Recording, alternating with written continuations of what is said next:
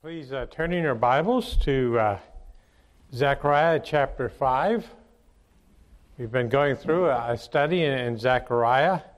He's one of the prophets of restoration that came after the captivity, uh, very shortly after the people were restored to the land. Uh, and the book is a, really a message uh, of hope and comfort uh, to the people.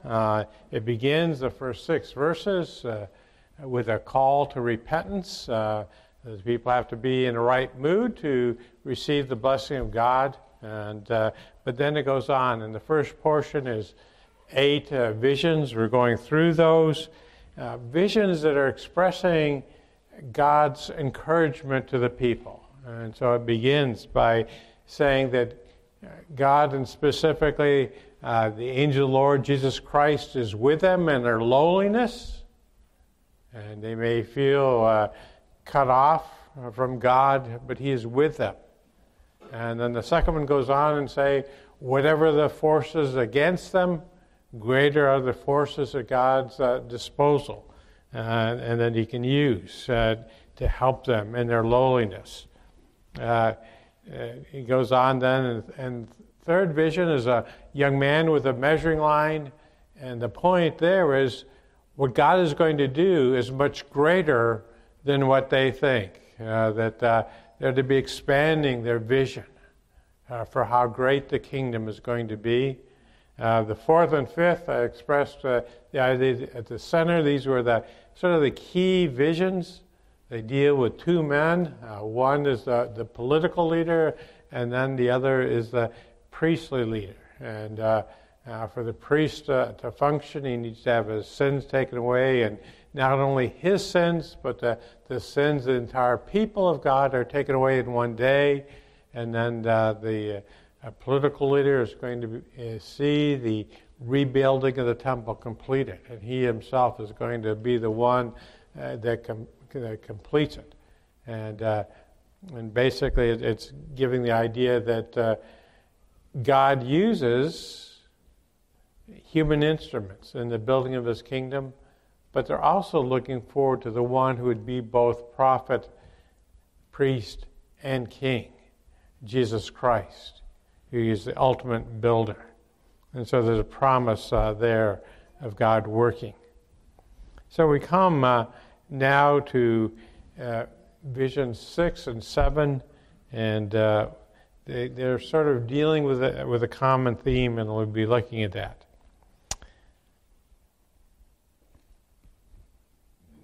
Chapter 5, beginning with verse 1. Again, I lifted my eyes and saw, and behold, a flying scroll. And he said to me, What do you see? I answered, I see a flying scroll. Its length is 20 cubits, and its width 10 cubits. Then he said to me, This is the curse that goes out over the face of the whole land. For everyone who steals shall be cleaned out according to what is on the one side, and everyone who swears falsely shall be cleaned out according to what is on the other side.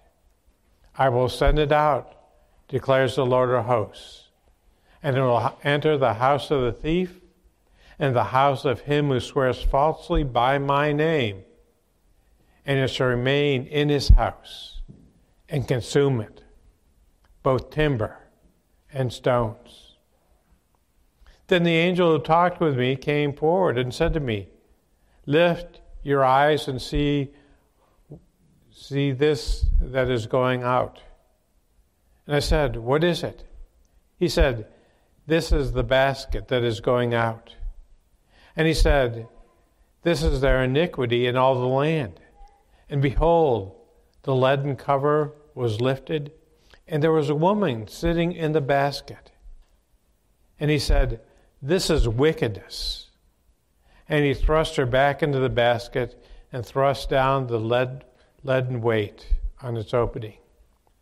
Then I lifted my eyes and saw, behold, two women coming forward. The wind was in their wings, and they had wings like the wings of a stork And they lifted up the basket between earth and heaven. Then I said to the angel who talked with me, Where are they taking the basket?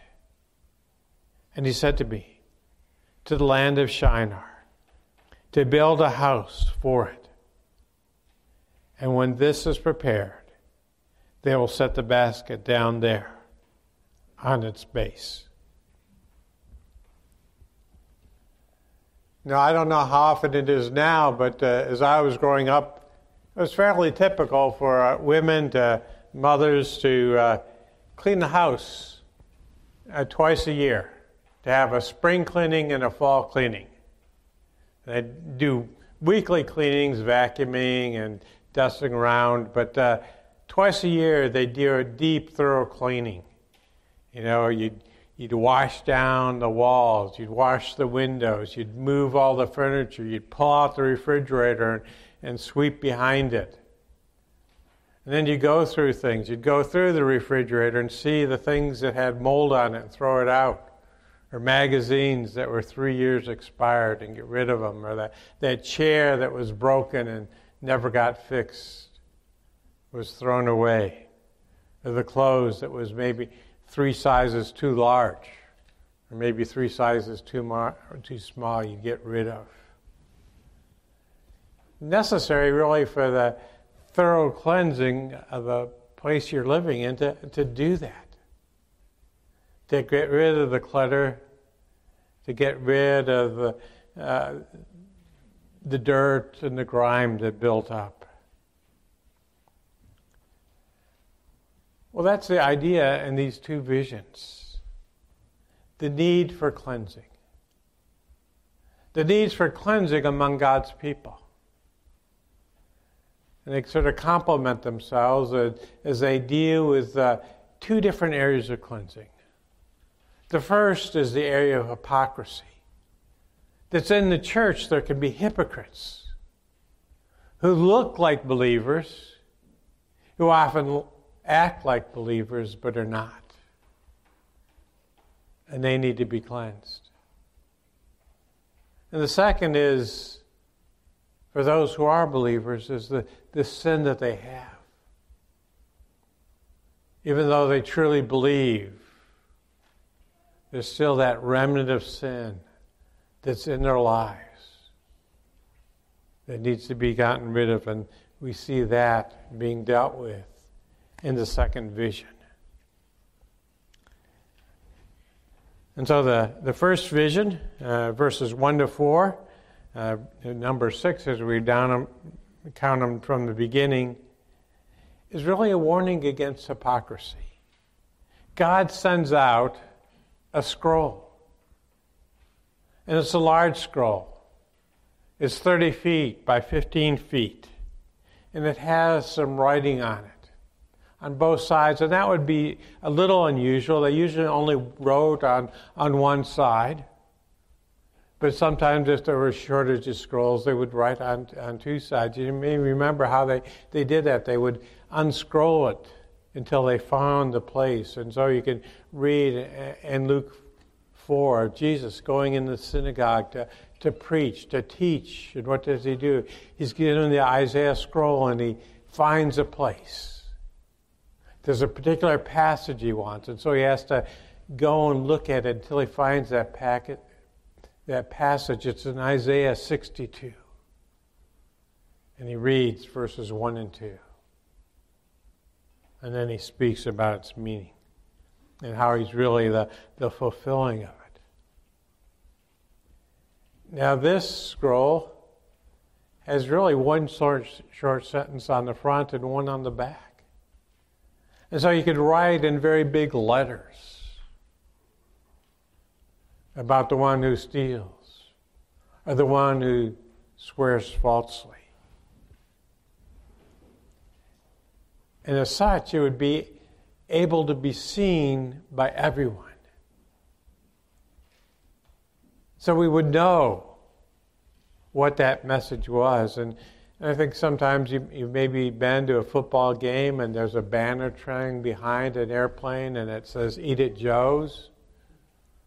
Or maybe you're at the beach and there's an airplane and it says, uh, Rachel, will you marry me? Bill. I didn't do that, in case you're wondering. But it's there to be seen. And so it is here. And it's a message for hypocrites. Cursed is the one who steals, and cursed is the one who swears falsely. And then verse 4 by my name. So it's not even the swearing, but it's swearing falsely in God's name. These would both be part of the Ten Commandments. The stealing would be part of the second tablet law that deal with our interactions with one another. It'd be the eighth commandment right in the middle of the ones that talk about how we're to deal with, with each other. And the swearing falsely by name, my name would be, be dealing with the, the third commandment right in the middle of the first tablet that talks about how we're to deal with God and our attitude toward God. And they're addressed to people who would have come back from the captivity, who outwardly would have seemed good these were the Jews who wanted to be back in their homeland, who had begun to, to rebuild and have the altar up now and want to rebuild the temple. They'd be circumcised. And yet there's something wrong. And as you go and look at the other writers from this time period and, and a little bit on, Ezra, Nehemiah, Malachi. Some are intermarrying. Some are marrying foreign wives. And that's becoming a problem. Some, forgetting the oppression that they went through in the captivity, are beginning to oppress others, the poor in the land. Others have stopped giving to the Lord. And the priests have to turn to sort of secular work because they're not being supported by the people of God. And some are just plain apathetic to the things of God. On the surface, everything looks okay. But inwardly, their hearts are wrong. Their hearts are not seeking after God. They're not loving Him the way they should. They're not seeking to honor Him.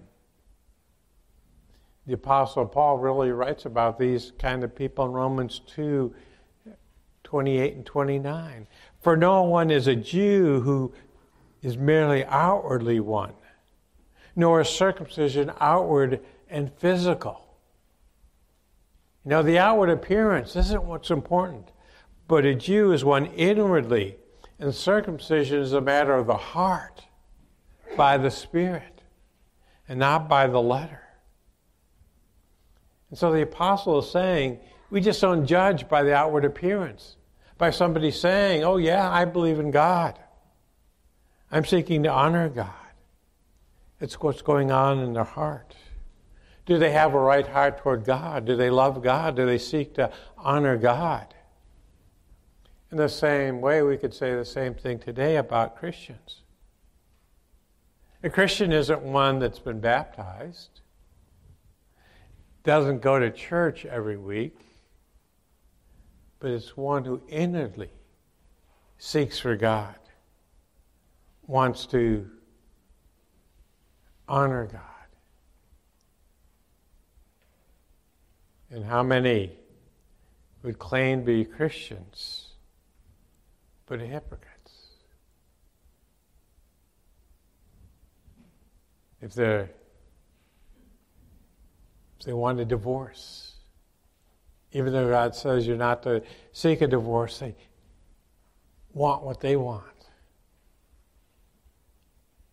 And so they divorce for wrong reasons. Who neglect the worship of God so they can be out golfing or following their sports team or whatever it would be. And that can be distressing. As you look around and you see hypocrites in the church, and it comes out about a, a pastor who's committing adultery, and you're wondering what's going on. An elder who's supposed to be very concerned about the poor, and yet is getting himself richer and richer all the time. Well, this, so, this scroll has two curses on it. And they're really, the, the word in the Hebrew is. And it reminds us back of Deuteronomy, where the people on Mount Gerizim and Mount Ebal and blessings and curses are, are, are placed upon them. It's really oath. And if they obey the oath, then God's blessing rests upon them. But if not, then the curses rest upon them.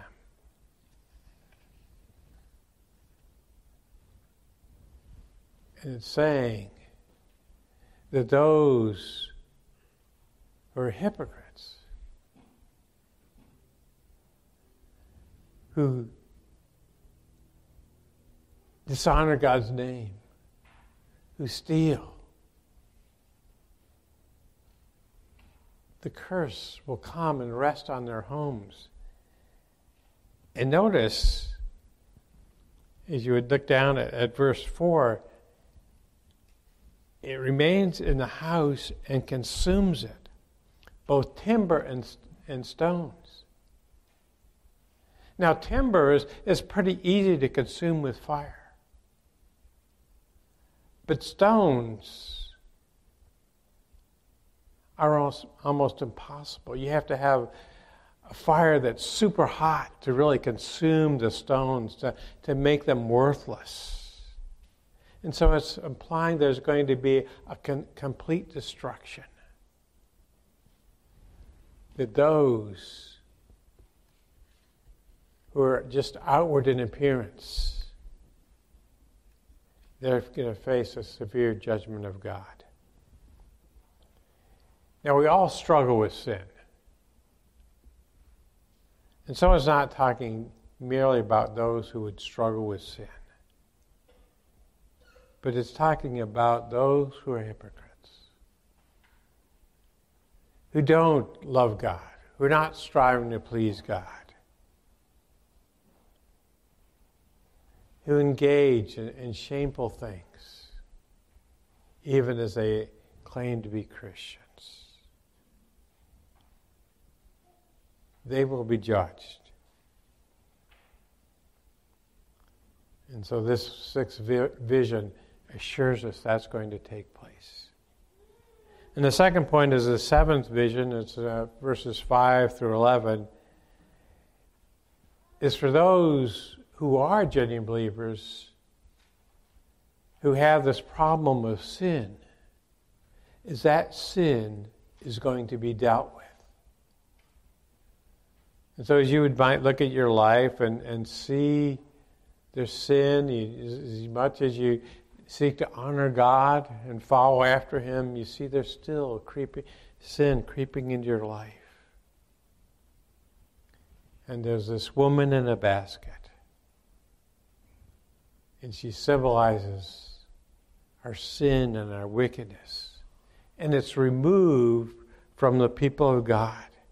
It's transported away by uh, two women with uh, strong winds, wings like a stork that are able to, to carry it and lift it up to heaven and get it out of the way.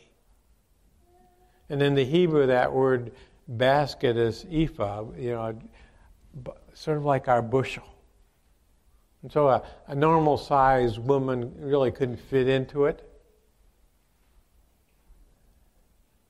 But this is a personification. And so this woman represents wickedness. And that term is used of wickedness, of sin of all sorts. It, it can be used of religious sins You know, neglecting the worship of God, neglecting the sacrifices, even be, engaging in idolatry. But it's also used of uh, our sins with respect to one another. When we steal and when we defraud and when we lie. It's also used of sins that are morally repugnant. Child sacrifice. And certain other sins. And it can be used of sins that really nobody sees except God. Sins in our heart, sins of attitude that nobody else knows. And so sin in all of its forms. And it's identified as the, the iniquity in all the land. All the sins that are part and parcel with God's people.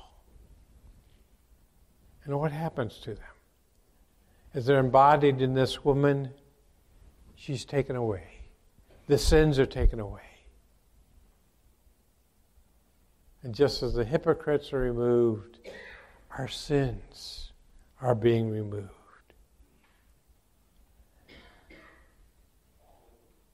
They cannot occupy and hold sway on our hearts if we're a believer and in our minds. Now it's interesting the, the picture that this woman is in a basket with a heavy lid, so she can't get free. So she can't wreak havoc on the people of God. And she's allowed there to be taken out of the land. You know, as I read that description, it reminds me of a, a show I saw a long time ago. It was a city in, in the southwest that had a rattlesnake round up.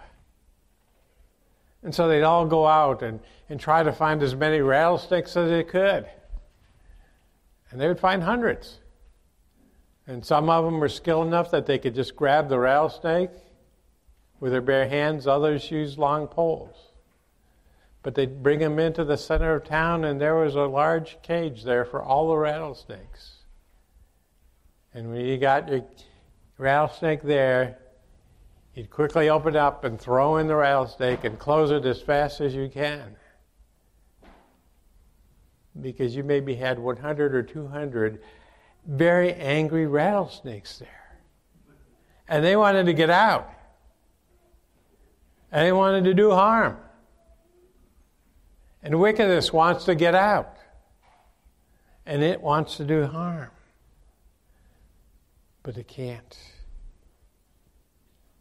because God's in control. And where is this wickedness taken?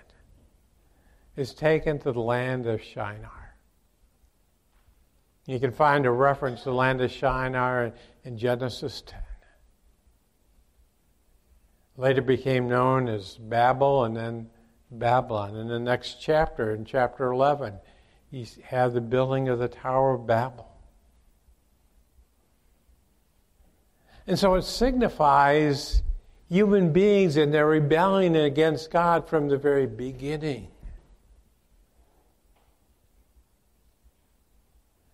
And there she can hold sway in unbelieving hearts. And they can build a house, a temple to her there, and follow her ways. But not so with God's people. God's people are given new hearts and new desires. They're no longer enslaved to sin. They still fall into sin, but they have escaped wickedness because God's in control. And through Jesus Christ, sin has been defeated. Well, the third point we need to ask is where and how were these visions fulfilled? They're encouraging visions that the hypocrites will be dealt with. The remaining sin in our lives will be dealt with. Was it in Zechariah's day? Was it in Christ's day? Is it in our day? Or is it left to the future? Whereas what is true in, many parts of Scripture, the fulfillment has both an already and a not yet. An already and a not yet. And so we see already hypocrites are often forced out of the church. And so you could look later on in the, in the time of Nehemiah. And the hypocrites were shown and called upon to change their ways or excluded. Jesus, as he talks to the religious leaders, he really didn't know God, calls them hypocrites and a brood of vipers. And today, there have been cases of, uh, you know, priests and pastors and elders whose sin has been exposed. And they've been shown to be hypocrites. And the same is true in, in terms of the, the principle of wickedness. Their sins are being dealt with. First and foremost, in Jesus Christ on the cross, by his death, and then in our lives.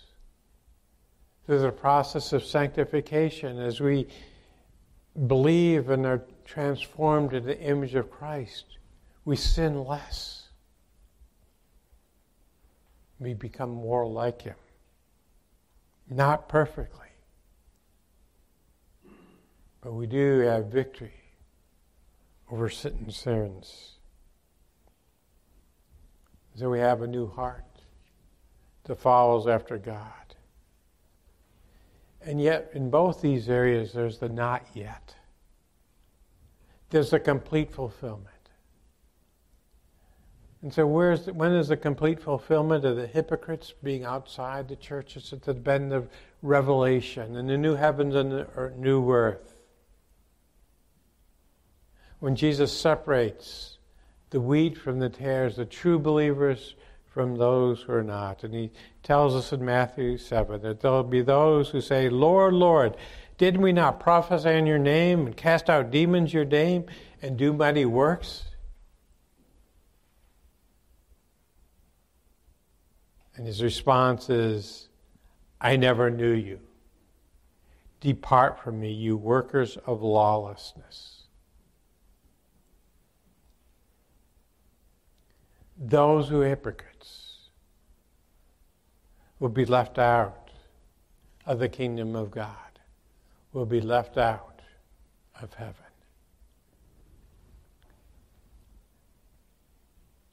And the second half of the chapter will also find its fulfillment in heaven, where, where the Christian is pictured as sinning no more really won't have any desire to sin. We'll have no need to repent. Instead, we will live in unbroken fellowship with God. Sin will be decisively removed from our lives.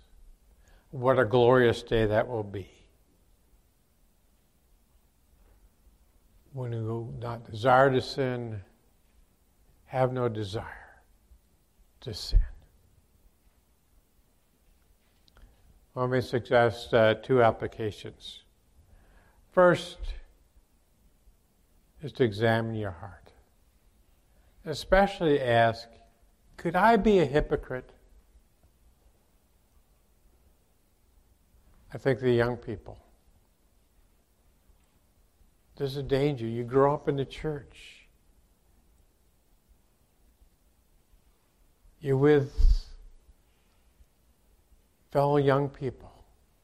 You want to fit in. And so you go along. But you know in your heart there's something not right. And that could be for any of us. This is really a somber warning to be sure that you have a right heart. That you're not doing it because of what your parents might think, what others in the church might think. You're doing it because you know God. You know Jesus Christ. And you want to honor him with your life. Second, as we deal with sin, how quick are we to repent? To be grieved at the sin in our lives. Know, yes, that we will all sin. It doesn't matter how long you've been a Christian, whether you're a pastor, an elder, a deacon, a seminary professor.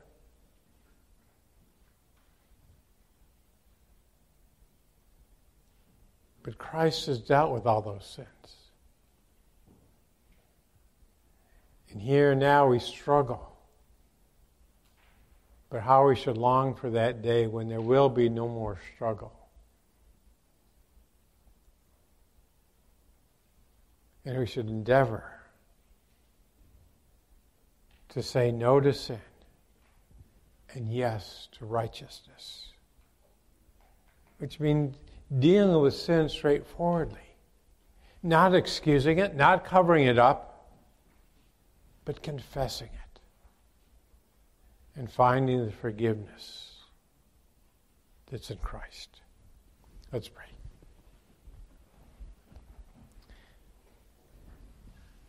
Heavenly Father, we uh, give thanks for these visions of how you cleanse, how you cleanse your people. One of the things you do is to cleanse the hypocrites out of the church.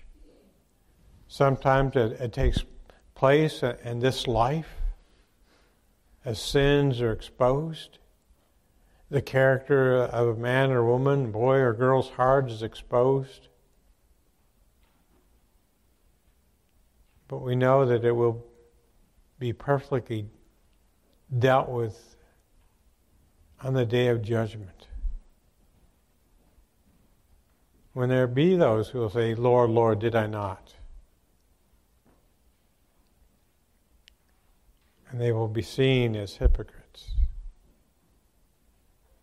Father, I pray that there be no one here, young or old, who would fall in that category.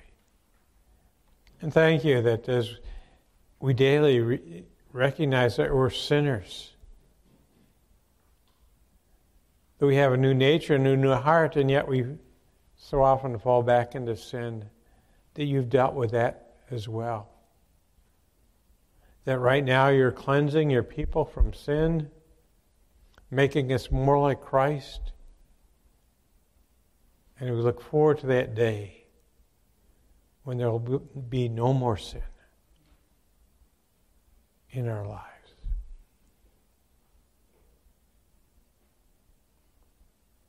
Thank you for that sure promise of unbroken fellowship with you. We pray these things in Christ's name. Amen.